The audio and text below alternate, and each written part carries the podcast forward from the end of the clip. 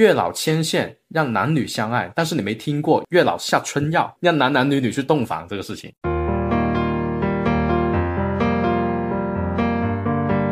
关羽拿刀，青龙偃月刀，砍尽天下桃花，就是你把它放在放在桃花位哈。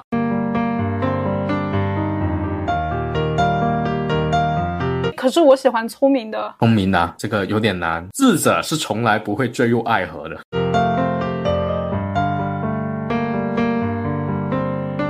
Hello，你好呀，欢迎收听《玄门有你科学搞玄》，这里是英曼，我是十三。今天公布一个喜讯，我们单身多年的寡王十三 老师在这个夏天脱单了，所以我们今天主要来聊一聊关于桃花这件事情。十三老师，你可以分享一下你作为。单身多年的寡王脱单的这个脱单技巧吗，我们在开始正片之前，我们先来八卦一下。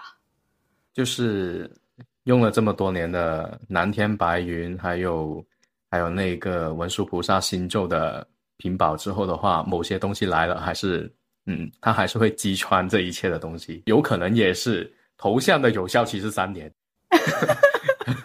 可能在这里的话，给大家做了一个科学的验证。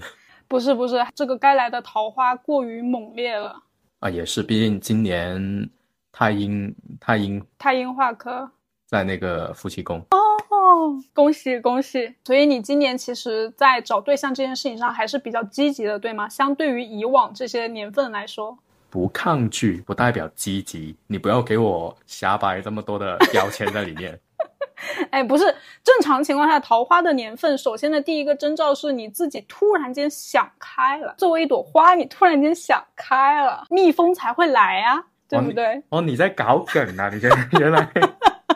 我也想不通了 啊！对，就会有明显的感受，就是前几年会比较抗拒，或者说不去思考这个事情啊。不去思考的一个原因，有可能是因为时间没到。更具体一点，或者说更接人气的话来讲，就是有其他的东西在忙，比如说学习啊，比如说工作这一些的话，会分散了很多的精力跟时间。三年一过去了，该学的也学的差不多了，也该出来，就可能说就会。就人的经历多了之后的话，就会胡思乱想。可以理解为，作为一个男性，你已经度过了那个努力搬砖、要买车买房的阶段，走向了一个要去构建自己心灵港湾的阶段了。不，我就找一个人帮我花钱。秀啊，行好，那我们回归节目本身，不要不要再 cue 我了。我告诉你，我知道你内心是是怎么想的。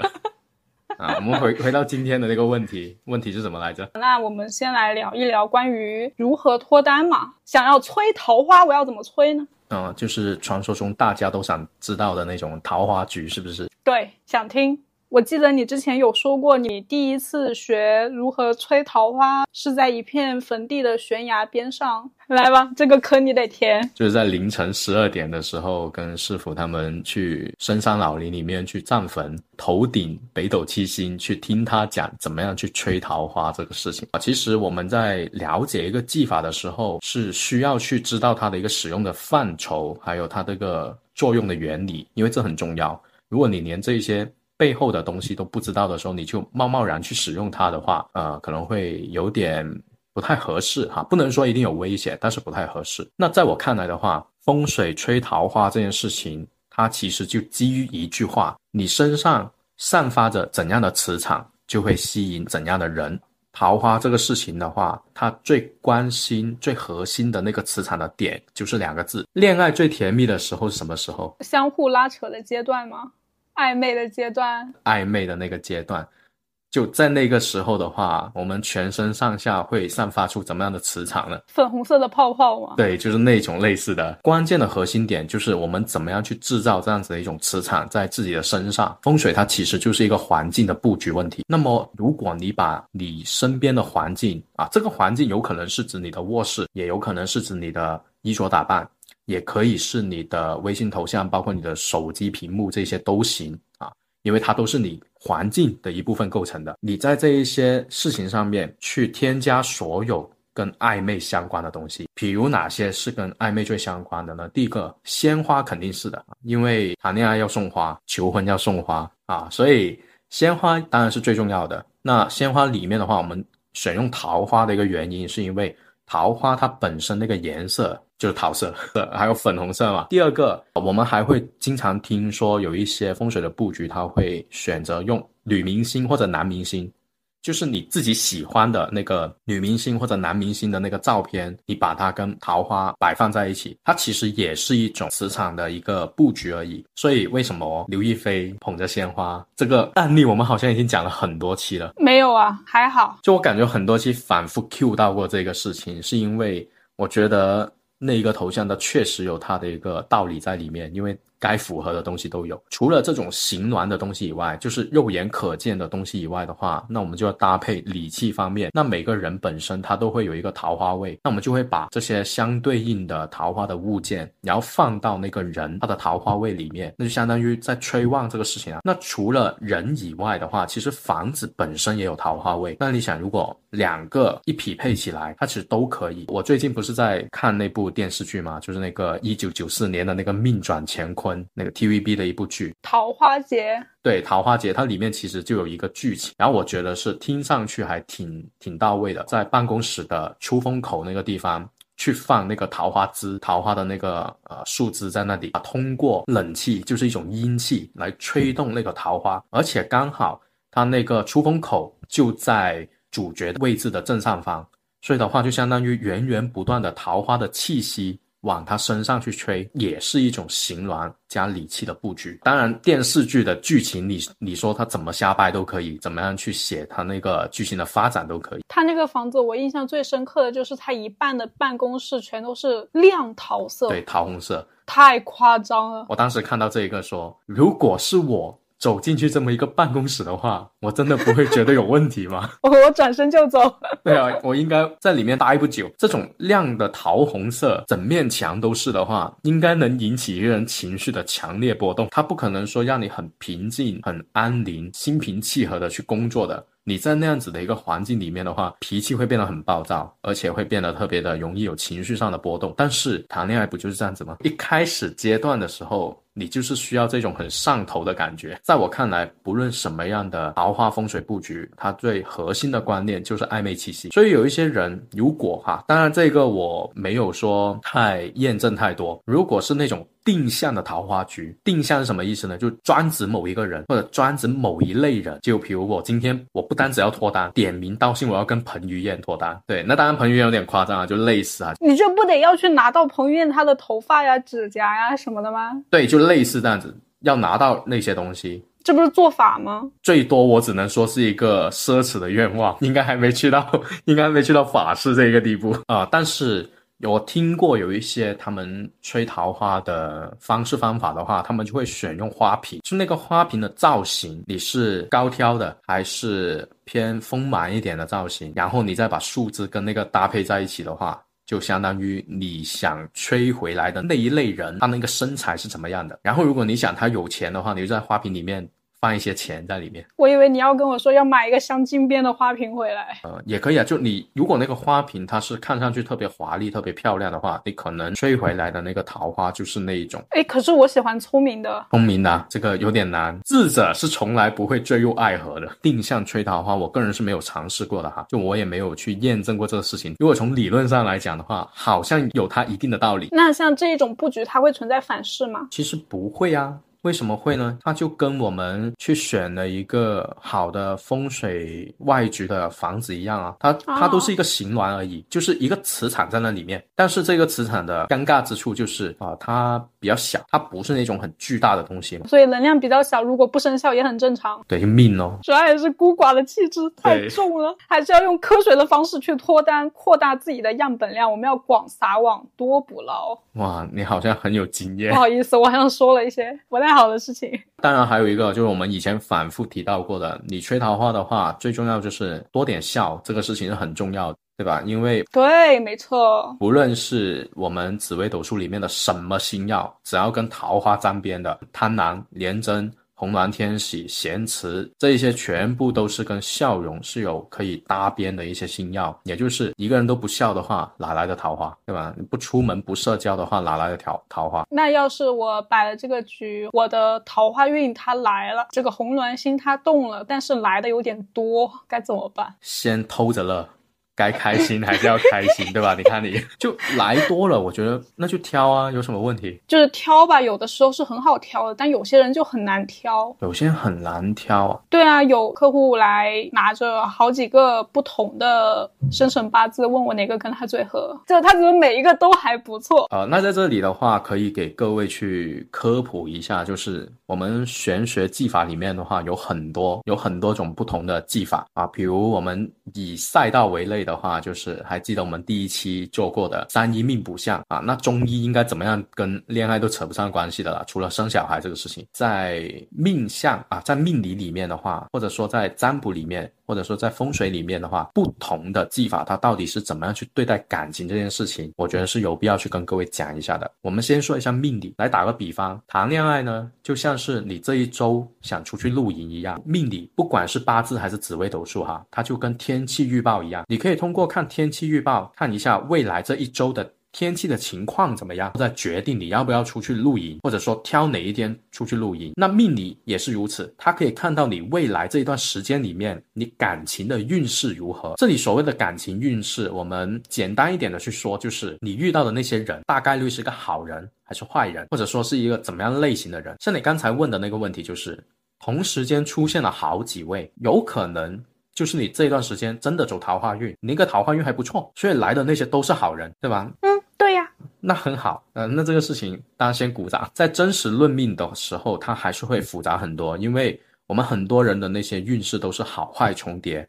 就算你倒霉一整年，但是在某一些月份还是可以的。它就有点像是咒语一样，对吧？就虽然天气预报说会下雨，但是某一段时间它会停，那你就刚好在那一段时间去露营不就好了吗？所以这是在命理上面去判断你到底在哪一段时间去谈会比较好。只要是走到了好的运势的话。怎么挑都行哦，对，都是好人，这是没问题的，只是样貌不一样而已。对，还有收入不一样而已，就这些就已经不是命理帮你去筛选的事情。如果你们遇到感情问题的时候，找的那位先生他是一个命理师，他回答你的这一个问题的解决思路就是告诉你，你这段时间的。恋爱运势到底是好还是坏？然后他就会打包到每一个人身上，所有的人都是归到好，所有的人都是归到坏，这样子他很难去区别。当事人他怎么知道这个运势是好还是不好呢？看命盘里面的那个禄权科技啊，比如说你的交友宫、你的子女宫这一些代表新鲜的人或者说身边的人，对吧？比如说交友宫是你新认识的，子女宫是你出去外面认识的。兄弟宫是你身边的，那如果这些宫位它吉星云集，然后又有禄跟科，那就可以啊。但如果都带着一些什么巨门忌啊，那就是肯定是骗子嘛。有些人他越是化忌的时候，就越想谈恋爱。所以不要对生活有侥幸心理。成年人要学会克制。你要明知道感情运不好的时候，你还要去干这个事情，那就相当于是前面有坑，你还要跳下去，那怪得了谁？就是桃花劫喽。对的。那下面的话，我们可以来介绍一下，就是如果放在占卜，比如说奇门啊这个事情上面啊，如果说命理是看天气预报的话，那我觉得奇门就像是在景区。看地图找卫生间一样，很具体，很了然。你可以非常清楚的看到对方现在是一个什么样的状态，就相当于你可以通过地图很直接的看到你想去的某一个景点、某一个地区。它到底在你的哪一个方向？你应该怎么样去走？景区很多人，很多人排队。哎，那如果是淡季，你可以轻松拿门票。这个的话，就是用预测去看感情这一回事。所以，如果你这个时候你面临的感情的问题是啊，我真的不知道 A、B 这两个人，我应该要选哪一个？可能用预测的这个技法的话，会更加的适合，它会比命理有更好的解决思路。但如果你问的问题是我今年到底适不适合谈恋爱，那可能你用命理去看会更加的合适一些。嗯，所以还是回到我们之前一直有提到过的那个，要以人为本。感情它是一个很宽泛、很宏大的主题，它有很多的不一样的问题。你得先搞清楚你自己是一个什么样的情况，然后找相对应的技术去解决这个问题。那我们一直都说我需要的是正缘，现在处在一个非常想结婚的时间点，但我没有对象，那我要怎么样才能够更快的去抓到那个我的正缘？首先，如果是我面临这种问题的话，我个人的解决思路可能会先从命理上面去看这个人的他为什么会一直遇不到，对吧？这个问题其实很多人没想过的，有很多人就说啊，我很想。结婚，我很想脱单，我很想干嘛干嘛，但是就是遇不到。妈妈会告诉你，孩子是缘分没有到，等一等就来了。我这边给你安排了几场相亲，我家里人从来只会跟我讲说，你要求不要那么高，对吧？有道理，你要求不要那么高。哎呀，你不要，你不要一直在纠结这个话题。就是说呢，现在有一个客户，或者说有一个人，有一个朋友，他过来说，哎呀，我很想谈恋爱，我很想结婚，我很想去脱单，但是一直没有这个机会。那如果是我的话，我的解决思路可能会先去搞清楚他为什么会单身这个事情，不是一上来就告诉他说，哎，你哪一天哪一个月去哪一个地方啊，或者你在家里面摆什么东西，你就可以搞定了。我觉得这个事情有点扯，就是你连问题都没有搞清楚，你连原因都没有发现的时候。你就贸贸然给人家一个方式方法，他对吗？他不一定对的，对吧？可能人家根本就不缺，他说他没有，那他一定是缺少那个追求的对象吗？可能没有啊，人家可能很多人排着队去拿爱的号码牌，他只不过是要求高了。要搞清楚他为什么一直单身这个问题，不管是命理还是奇门，他都可以做得到。就是命理，你可以通过分析他的性格性情。你可以通过分析他的一个大运的情况，看他的那个感情运如何。然后，如果是奇门的话，就更加具体一点，就是他当下的一个状态是怎么样的，他到底是什么样的心思去对待这个事情。只有解决了这个问题，我们才可以找到相对应的办法。比如我前段时间刚好就是有一个朋友，他那天跟女朋友吵架，吵到特别严重，要分手的那一种。然后当时就起了奇门盘去看的话。其实两个人之间要挽回很容易，因为那个奇门盘它显示的信息里面的话，并没有说两个人是闹掰的那种，就是因为两个人的脾气都特别暴躁，你不让我，我不让你，这种问题根本就不需要去摆什么摆件，你道个歉就可以了。嗯，就是沟通的问题，得先搞清楚自己为什么会单身，这个问题很重要。啊，然后搞清楚之后的话，你才可以有相对应的一个去解决的方式方法。如果是真的命理里面特别惨淡的人缘人气这个问题，孤城寡宿，对对，就类似于这种真的没有。那这个时候的话，风水去催旺，或者说人为的添加那种暧昧的磁场，去添加你的人气的信息的话，它就很奏效啊。你完全没有的东西，然后我添加。这么一点进去的话，你就会有明显的感受变化。但是如果你不谈恋爱的原因是因为其实你很多人追，只是你不知道选哪一个，然后我这时候再去给你吹桃花，还是增添你那个暧昧的气息，增加你的人缘，没用啊？难道不能买个镶金边的花瓶吗？就定向吹是吗？你是要金龟婿吗？就就问题是在这里，就有一些人他其实不是没有，他是他是不知道怎么挑；有一些人是想挑，但是没有啊，所以。不同的情况，我们得不同的去解决，啊，然后刚才是讲了说命理跟奇门这两种方式方法去对待感情，最后就是风水，它就是怎么样去看待感情这个事情呢？我个人认为，风水对待感情那是很奇妙的。风水它只是一个分析环境的技法而已，不是说要去断你什么什么样的情况啊，也不是说要去观察你现在当下是怎么样的一个情况，没有，它更像是比如说商铺门店。啊，我会做很多的门面功夫，比如说门面的那个门头的装饰布置，店里面的装潢，目的是什么？务求吸引路人进店消费。所以风水在感情上就是这一个核心点。我通过一些布局，让那朵花它开起来，就这么的简单而已。但如果你说怎么样去挑，怎么样去啊筛选的话，可能就做不到了，不是它的那个使用的范畴。那当然有一些的话是，比如说增进夫妻之间的感情。啊，那个也还可以，对吧？这些也是有的，因为相当于是在我的卧室的环境里面，去让两个人之间会更加的吻合一些。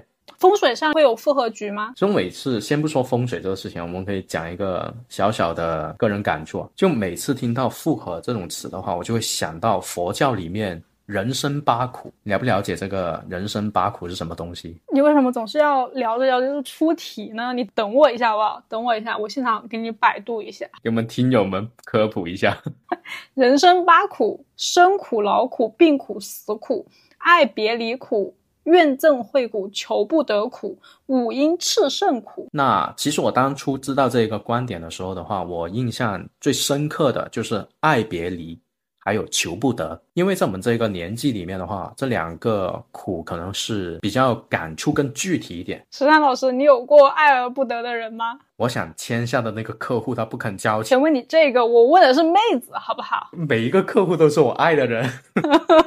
每一个装修的客户，每一位装修的业主，都是我想追求的人，都是我的初恋。你之前的孤寡都是有原因的啊！不管啊，来收拾爱别离还有求不得这个东西的话，在我们这个年纪可能会更加的感触具体一点。它特别是放在感情这件事情上面的话，别人的离开，然后你的挽留，你不能说求复合，那就是求不得，那就爱别离啊。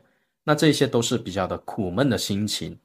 但是你说风水能不能去解决这一个的话，首先我认为啊，风水它绝对不是一个神乎其技的事情。下面我讲的这个故事的话，不分男女，因为我们不想冒犯任何一位听众朋友哈，就你们可能会觉得这个故事听上去有点攻击的意味哈，所以我们是不分男女，我们就单纯去讨论这个故事本身啊。比如说有一个人，他叫小红，小红不就是女生吗？没有，小红不分男女哈，小红她分手了。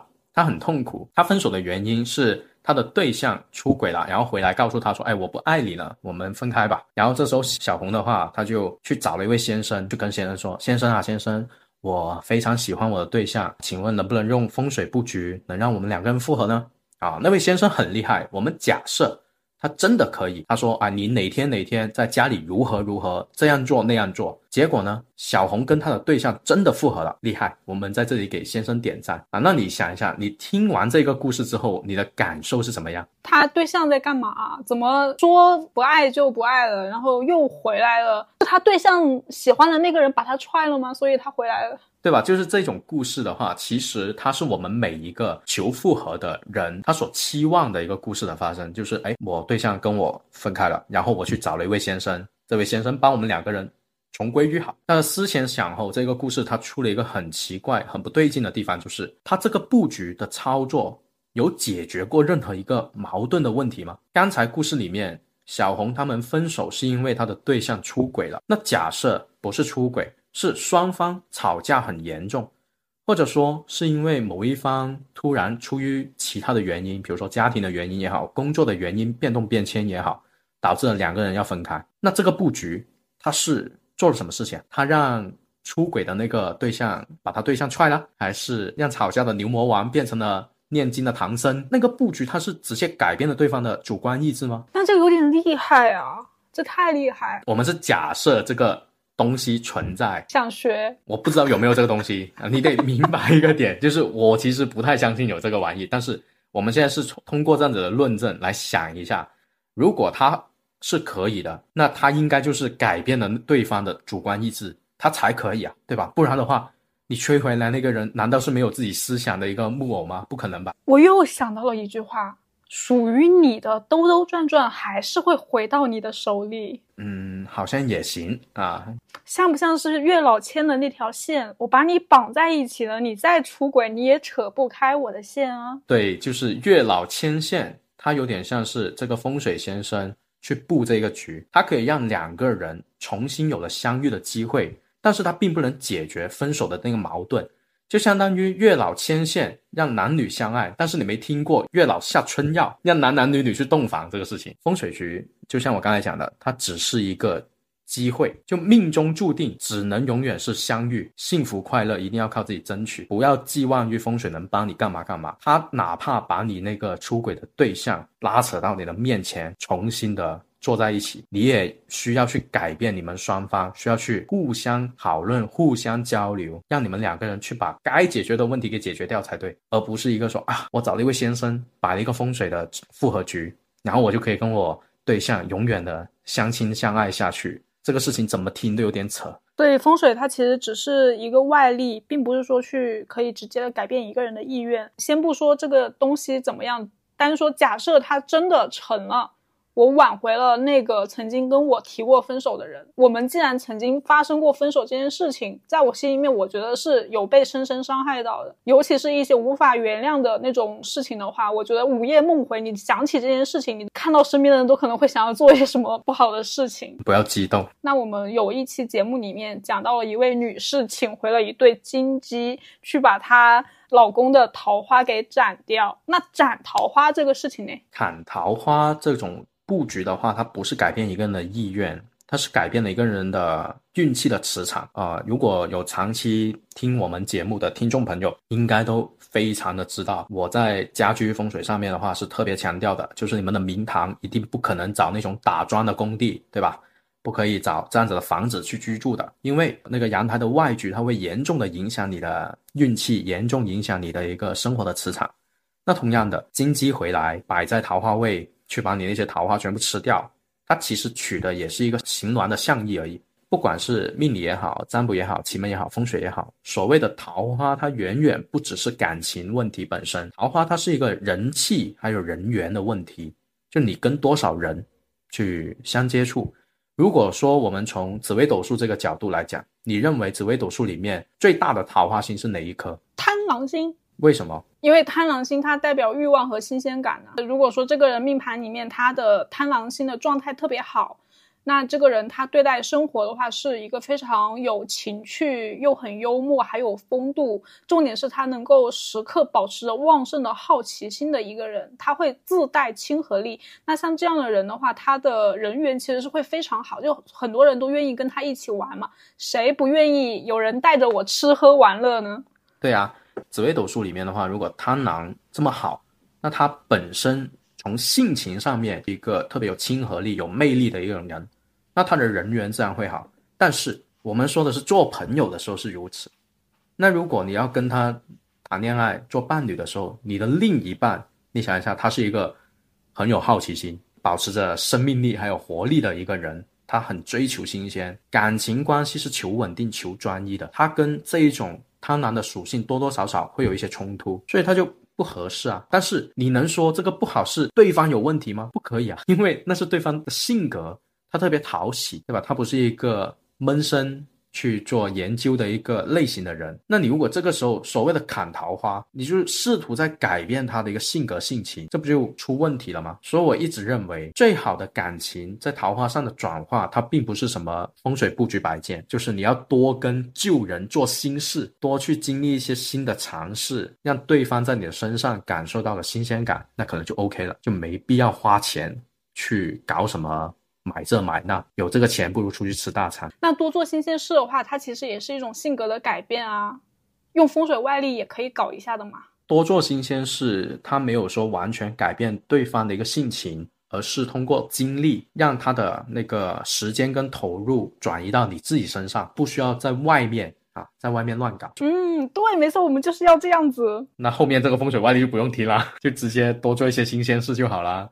啊，我们以后有空出一期怎么样谈恋爱，对吧？怎么样去 啊？两个人一起过来一起学风水课 也不错。师傅，你谈了恋爱之后，你对恋爱这个专题开始有了更深入的研究哈？你都已经开始愿意给自己主动挖这样的坑。好的，我等着你。没有哈，那我们我们跳回来。如果说一定要靠一定要靠风水的外力去改变一下对方的那个磁场，不要去弄那么多有的没的，对吧？在外面不要干那么多事情的时候的话。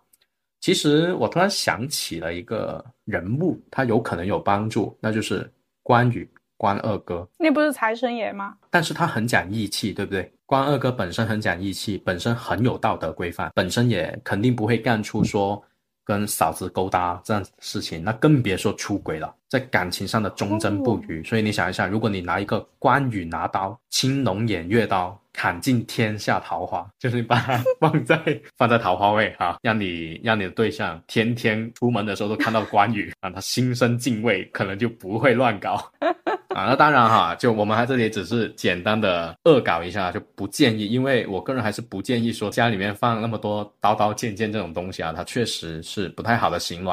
而且呢，如果你的伴侣他是一个做业务的，或者说做老板的，其实他们这种岗位本身。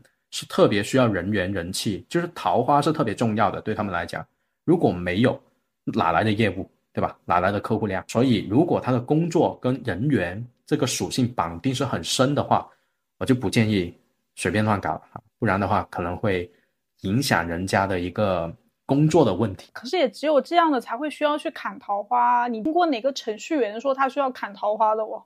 你你这样子说不会得罪人吗？为什么程序员是最好的选择呢？你知道是为什么吗？因为很聪明啊，天天写代码呀，又不花钱啊，还没有桃花啊。他除了直男之外没有缺点，直男也不是缺点啊，你不要在这里乱抛观点。我告诉你，就不够浪漫吗？那就证明跟程序员谈恋爱的时候，桃花就不是我们要去考虑的问题。他都没有，你为什么还要去担心这个？对啊，如果说涉及到需要砍桃花的，那当然是本身就具有很强的人格魅力的呀，又很能赚钱的销售啊。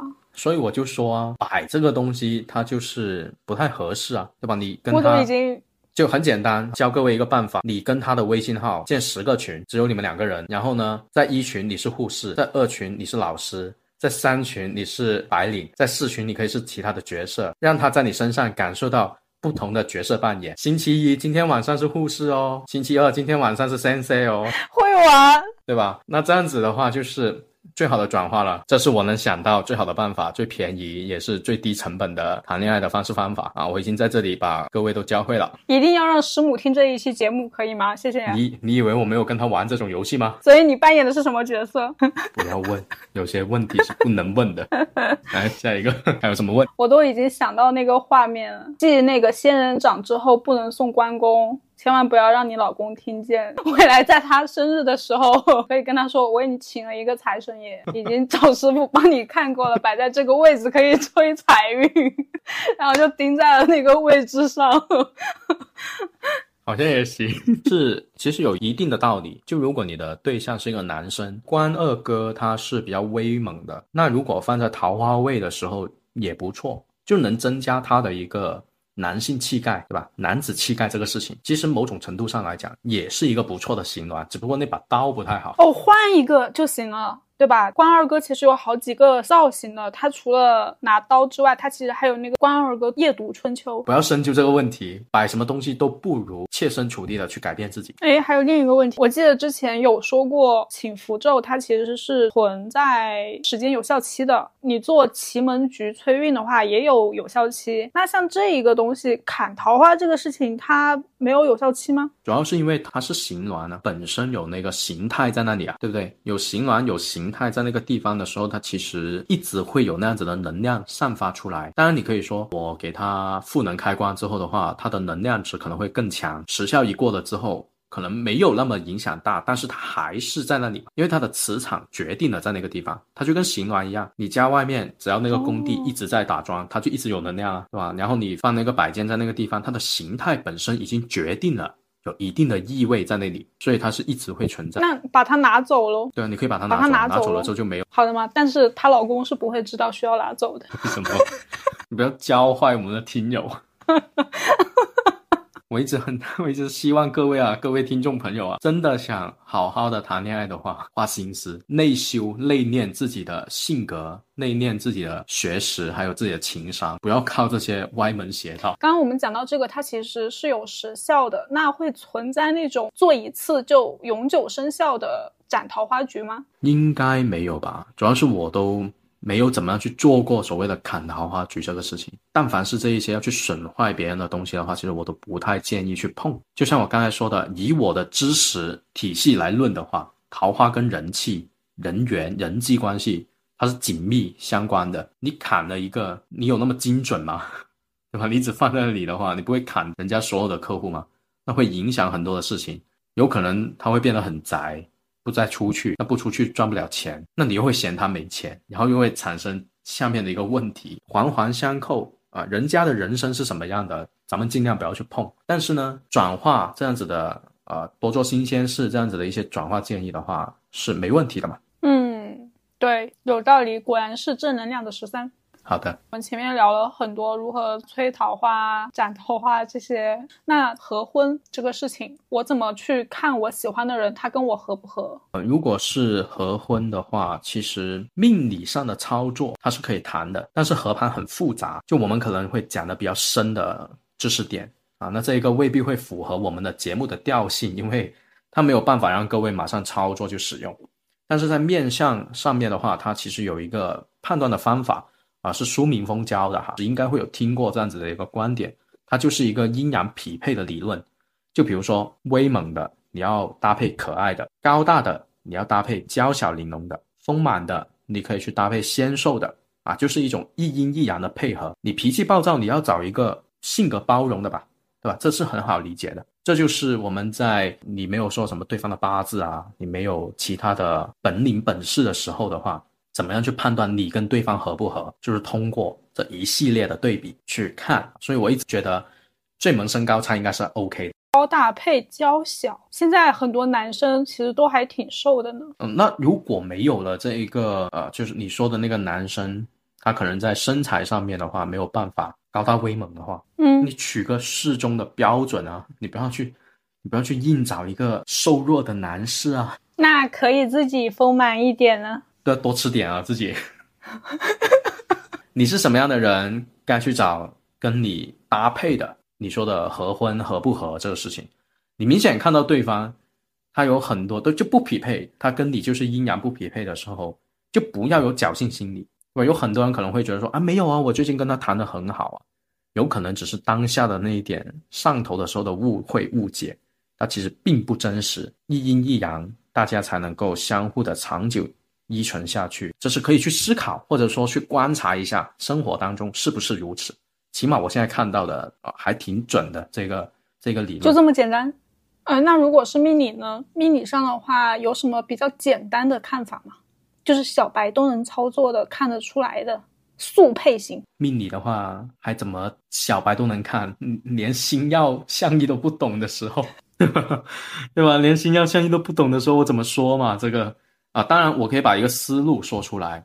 就比如紫微斗数里面的话，我们是有分命宫跟夫妻宫这个事情的啊。那有很多人的话，他们会把夫妻宫。解读成一个什么样呢？就是所谓的理想型，就是我想跟这样子的人在一起。那这个时候的话，它其实会产生两种情况。第一个就是我跟我的理想型在一起了，它完全符合我夫妻宫里面的描述的那个象意。第二个就是我跟我的对象处成了夫妻宫那个样子，类似于什么呢？类似于你的夫妻宫里面，它本身是需要一种特别嬉笑打闹的一个象意，廉贞贪狼哈。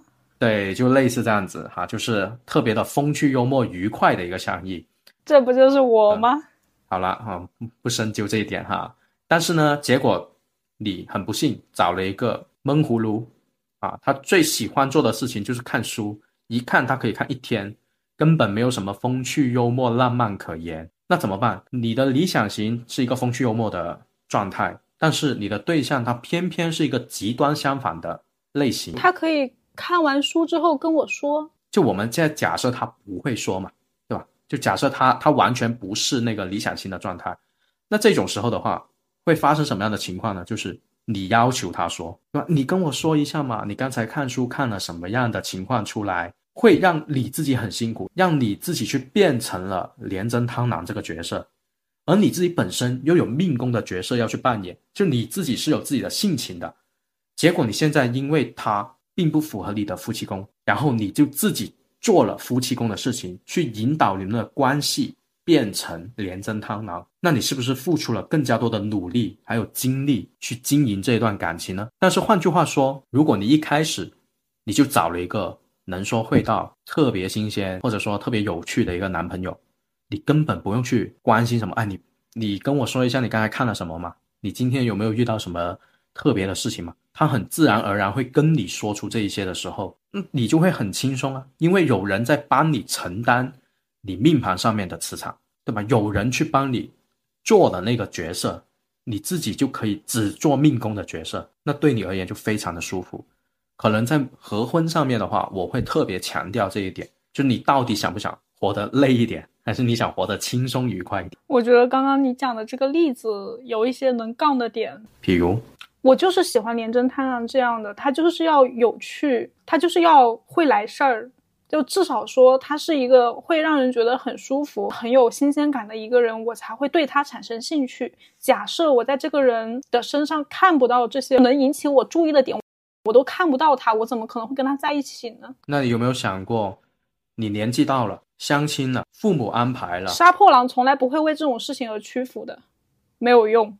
我说的是这样子的情况，当外界、当环境给了你这种压迫的时候，你不得不跟这个人这样子的人相处在一起了。就这种例子，他我们并不能举出一个具体的例子，但是不能说它不会发生，是不是？我们可以甚至很极端的说，假设你现在欠债，你需要那个程序员去帮你还债，然后你出于感动，你嫁了给他，对不对？有没有这样子的事情发生？也有可能。那是你自己选的吗？这是个交易。是啊，你自己选的嘛。所以生活的可能性有很多。那当然这是很极端、很片面、很偏激的说法，但是不妨碍我们以此去理解刚才那个合婚的思路是那个意思。嗯，另一个思路，从八字上面看喜忌的搭配，就是你缺的东西，对方有没有？对方缺的，你有没有？对啊，这不就是一个阴阳匹配的问题吗？就你有的他没有，他没有的你有，他高你矮，所以讲到底，它其实都是一个阴阳。嗯，今天在听友群里面说了一下，我们准备要录这一期跟恋爱相关的节目啊。大家都非常的活跃，抛出了很多的问题。那今天的话，我们就简单的挑几个我觉得比较具有代表性的内容来聊一聊。第一个问题是从面相上咋看一个人，他桃花好，或者是个渣男渣女？最简单看卧蚕嘛。我记得他在群里面也有说过这一点，就是看一个人的卧蚕，他是不是特别的重的。如果重的话，其实。他的人缘是 OK 的，但是是不是渣男这个事情的话，不用看面相，你就看身边的朋友怎么评价就可以了。嗯，指的是他身边的朋友嘛，就是这个男生身边的朋友吗？还是女生身边的朋友？都可以看啊，都可以问啊，对不对？多去了解。啊而且另外一个就是，如果一个人讲话的时候面部表情非常丰富的话，本身也是一个感情丰沛的人，这一点是这一点是非常非常符合的。所以当业务的通常面部表情都很丰富。做演讲的面部表情也非常的丰富，那怎么样去判断这个面部表情？就是看眉毛嘛，对吧？他说话的时候会不会经常就那个眉毛上扬？你不要挑你的眉毛了，你的眉毛好像小新，太浓密了。第二个问题是，宅在家里哪都不去，什么桃花都能躲过，这个观点你怎么看？不要玩微信，那就可以。宅在家里不代表说与外界无联啊，不要玩微信，不要网上冲浪，多看书。那就可以。然后第三个问题是有没有简单易上手的招桃花局？多点笑嘛，这不是说过吗？这个我们在好几期的节目里面都说过，多点笑容，然后看一下东京女孩走秀，然后换一个美美的头像啊，那还是可以的。有鲜花美人，那这个的话，磁场放在那个地方，你就可以改善你的人际关系。可以的。下一个问题是如何让男神放下他心中的白月光？送男神一个关羽。祝你生日快乐！给你送一尊财神，记得要放在家里面每一个地方哦。对我也只能这样子啊，不然呢？不，你成为你男神心目当中的白月光了，去模仿他，去换一个白月光的头像啊！白月光的头像是什么头像？就是那个你男神那个喜欢的对象的头像。这还能搞到喜欢的人的头像？就模仿嘛，用一下办法嘛。不。这他们得是多好的关系啊！那男生才会把那个女孩子。我又想到了一句话：我把你当兄弟，你却想睡我。人性就是这么的险恶。谈恋爱或者结婚是有缘分这回事吗？那肯定啊！你没有缘分的话，你连认识都认识不了。但是这个缘分是什么？这个缘分就是你们每天都可以见面，这个缘分就是你们互相有对方的微信，这个缘分就是你说的话他刚好听得进去。我们不要把缘分想的它是一个多么神奇的存在，它就是在我们日常生活里面的方方面面，这个人跟你之间它有关联，这就是缘分。就是我正常的生活，缘分它自己就会来吗？你去努力啊！各位可以去看一下我的公众号里面。紫微斗数极二宫现代化的一个解读，里面就是说到感情的开始，在我看来就是不是什么成为他的理想型啊，不是什么充当他的恋爱角色，也不是什么关心他心里面想哪些东西，而是从极二宫看这一个人他到底生活的状态是怎么样的。你先融入他的生活，你先匹配他的极二宫去干事情。他明明就是一个话痨，那就要跟他说话。跟他多说话，哪怕你自己不喜欢说，如果你喜欢他，你愿意为他做改变的话，你就多刷小红书，多在小红书上看一下怎么样去聊天啊，多发一些梗图给他看，那不就一来二去，双方就可以有机会发展下来了吗？好累哦。谈恋爱不累吗？可是这是缘分到了呀，你缘分来了，我还需要这么累吗？缘分到了，你不用跟跟他每天晚上聊到十二点吗？那我愿意的呀，这不累啊。对啊，所以喜欢的时候就不会累啊。喜欢的时候这个叫方法，不喜欢的时候这才叫累，勉强的时候这才叫累。怎么看自己容易脱单的年份？找一个命理师去看 这个东西的话，没办法自己看啊。对吧？我因为我哪怕把公式交给你，你也不会排盘，你也不会去判断它到底是真是假。所以这个的话，想了解，找一位命理师，然后让他对方去帮你去看这个事情。嗯，有道理。呃，母胎 solo 非常多年，他本人其实长得还挺好看，也挺爱笑，会被路人要微信，但是就是一直单身。现在情况就是会很想很想谈恋爱。嗯，其实面临这一种情况的时候的话，就像我说的。一定要找到根源的地方在哪里，就是为什么我条件这么好，或者说我也愿意有这个意愿的时候，我怎么还是单身的呢？那到底出了什么问题？可能是需要去深入了解，它不是我说简单听完这个问题啊，那一定是干嘛干嘛就可以的，那是很不负责任的一个建议。他又不是说没有没有关联，或者说没有追求者，他有啊，那为什么他不挑那些？那还不是可能是因为对方觉得要求没达到，或者说没有情绪的共鸣。那这个时候的话，我们就需要去找到命盘上面到底哪一年他有可能夫妻宫会有强烈的引动。夫妻宫有强烈引动的话，一般就是代表说他那一年的感情上面有特别情绪的波动。禄权科技本身就是情绪的波动，那你肯定是因为跟他。跟那个人聊到一块去了，你才会有情绪波动啊，不然的话你就没有这个象意了呀。所以，我们就可以通过这个问题去，啊，试图解决哈，不不一定是完全的符合，但是某一年应该是可以就找到那个年份，但是那个年份到底在什么时候呢？啊，这个就没办法聊下去了。如果是在很久之后，嗯，那我们可能需要用其他的方式方法。那还有另一个问题又出现了，就这个姐妹呢，她不知道自己的出生年月日。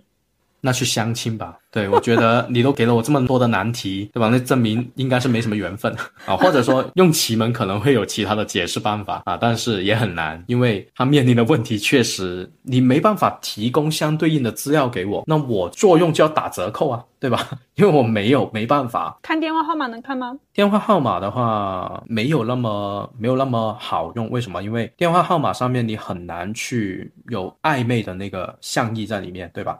不管是我们的腾蛇、景门，还是我们其他的一些丁火这样子的象意，它其实都跟桃花是没有一个直接的关联的。太阴也好，玄武也好，腾蛇也好啊，这一些它其实都可能跟桃花为没有很直接的关系。所以用电话号码的话，并不能增加一个人的桃花的人员磁场。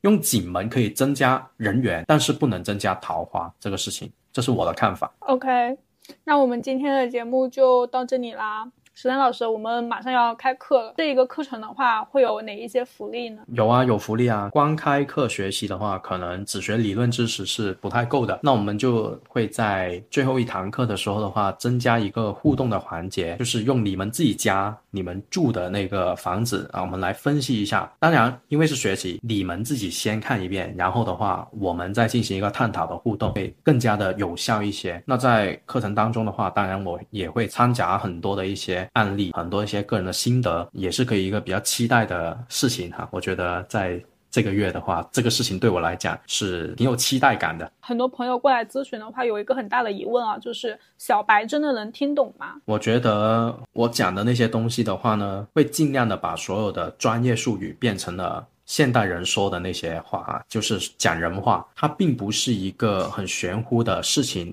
它应该是一个。非常科学，可以有理有据去讲出来的一些东西。小白的话，只要用心学，我觉得都 OK。那像有基础的话，我们其实是不推荐报名的，对吗？呃，有基础的话，看你的兴趣爱好啊。如果你有那个心思多去接触一些其他人他的思想观念的话，那我觉得也可以加入。总的来说，我自己也看过很多市面上的课程或者说书籍。我这次做的这个课件的话呢，还是。比较多个人的心得，可能不单只只是在讲这一个课程的知识点本身，我还会有一些知识点背后的逻辑原理是我自己想出来、自己琢磨出来的，然后也行之有效的。那这一些啊，也是我会觉得说学得会更加清楚的一个东西，而不是单纯学了说哦，青龙白虎代表什么含义？那它为什么呢？对吧？为什么青龙白虎是代表这个含义呢？为什么朱雀明堂又是这么来的呢？那少阴少阳又是什么样的意思呢？它它们又是怎么样的一个运行的机理在这里面呢？我可能会去仔细的讲这个东西出来。嗯，好呀，那我们这个广告就先打到这儿吧。好的。那你觉得我们这一次的评论区的话，做一些什么样的互动比较好？我希望在评论区可以看到各位诉说你们的爱情故事，让我羡慕一下。然后呢，让我们这一期的节目就冒出那种粉红色的泡泡。啊，谢谢各位。好的，如果没有的、没有的啊，单身的小伙伴啊，也可以在这里面点赞，沾一沾福气啊。可以，可以，可以沾喜气。好呀，那也欢迎大家把我们这一期节目转发给需要的朋友们，转给你的男神去听。不行哦，不行，有关于，不可以，有关于。对课程感兴趣的话，可以移步我们的公众号“玄门有你”查看详情，也可以添加易曼的微信咨询更多。也欢迎大家在简介中扫码易曼的微信加入我们的听友群。那我们今天的节目就到这里啦，拜拜，拜拜。